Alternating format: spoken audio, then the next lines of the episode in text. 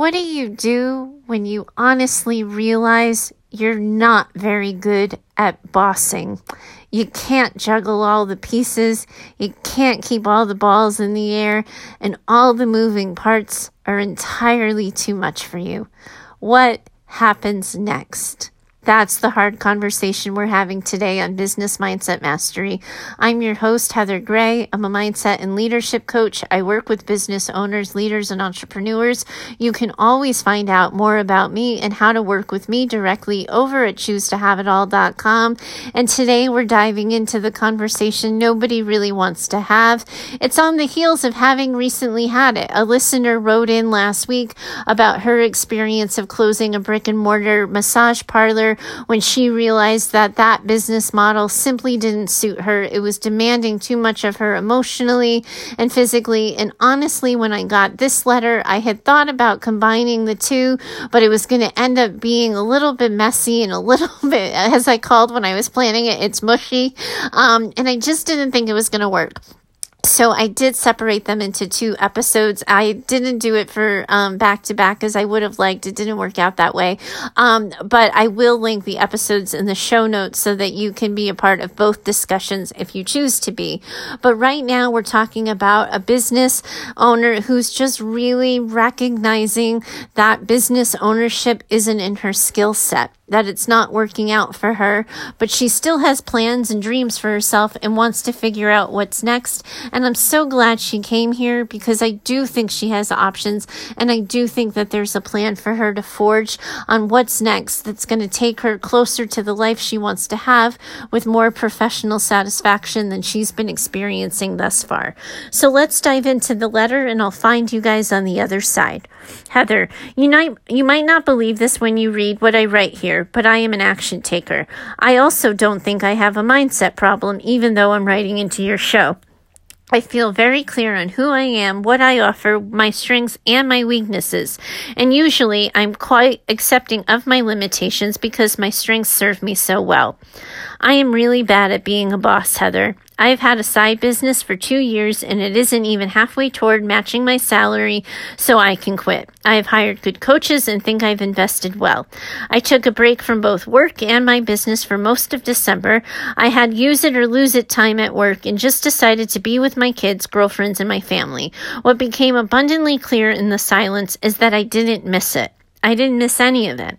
I didn't miss my job, of course, but I also didn't miss the business. I wasn't being lit up with ideas in my downtime like everyone else was talking about. I wasn't inspired to set new goals. I hadn't even met my 2018 goals yet, so I assumed my goal for 2019 would just be to keep doing what I'm doing that I haven't yet accomplished in 2018. And as I took a breath in the middle of it all, I just realized I can want this thing all I want but I am not good at it. I don't hold all the pieces well. I'm good with tasks and projects, but I am not good at managing multiple tasks or projects.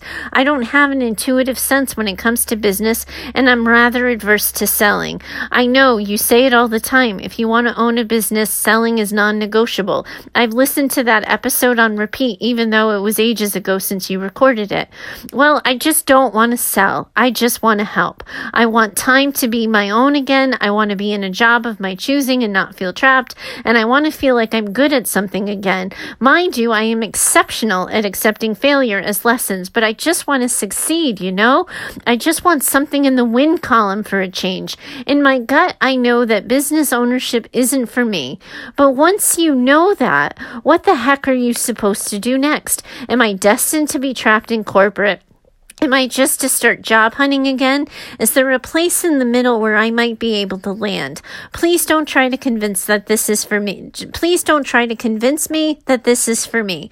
I honestly don't think it is anymore, but I do need your help in finding what is for me. Thank you for being someone I can trust with something so personal. I didn't want to write this for a public show, but your answers to others' questions have helped me, so I hope I can return the favor for them. Okay, yeah, absolutely Of course, this isn't at all an easy conversation to have. Nobody wants to say, Hey, I tried it for two years and I don't have that much to show for it. Or, you know, the goals I had for myself really didn't quite work out. So now I'm just going to go back to my regular everyday and my whole, whole hum existence. Nobody wants to do that. And that's certainly not what you have to do. I am going to agree with you. I don't, you know, I don't particularly know you. I don't know what your business is. I don't know what you've tried, what you haven't tried. But what I do know clearly is that it doesn't work for anyone when they don't want it badly enough. And I think you stopped wanting it, regardless of why you stopped wanting it, regardless of how you came to that. It is really clear that you don't want it anymore. But it is also really clear that you don't want your regular everyday existence anymore.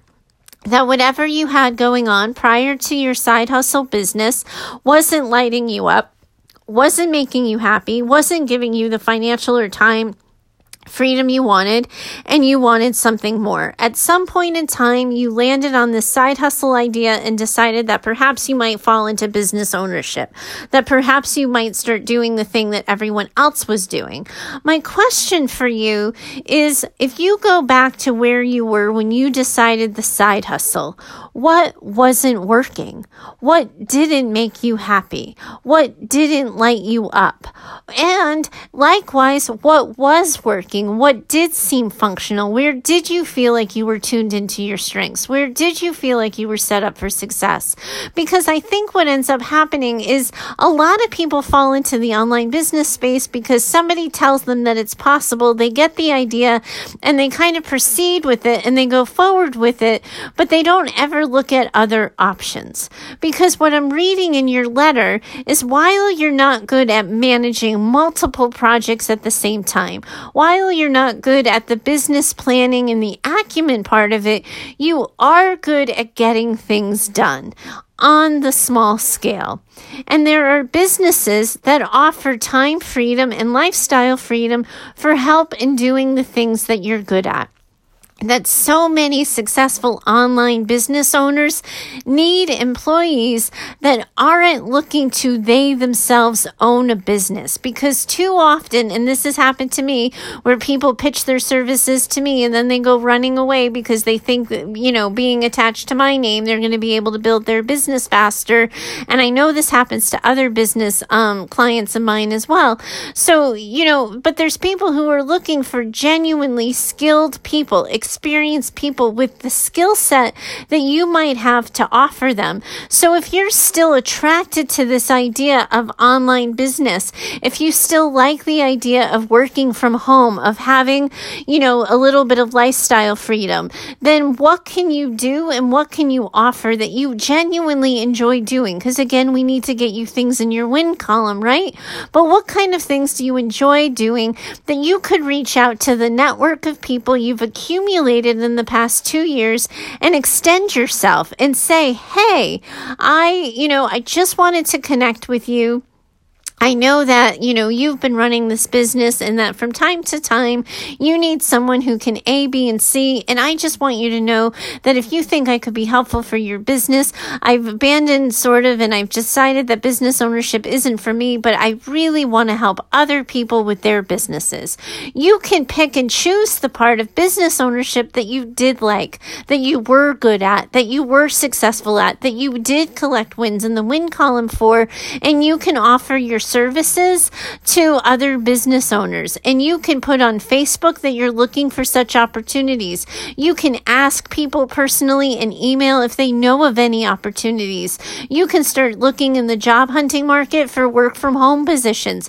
But spend some time getting curious on where did you excel? Because like you said in your email, you have spent a lot of time acknowledging and owning your weaknesses and the things you have to work on. I would like you before you go go and put yourself out there, before you dust yourself off, I think we need to kind of inject you with some good positive juju and to remind you of what you're capable of. So I would spend some time looking at the things that you're awesome at, the things that another business owner would love to have on their team, especially the loyalty piece, especially the solid knowledge that you're not looking to own your own business.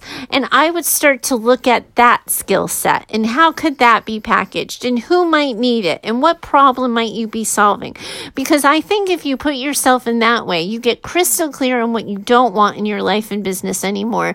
You get crystal clear on what your strengths are and what it is that you do bring to the table.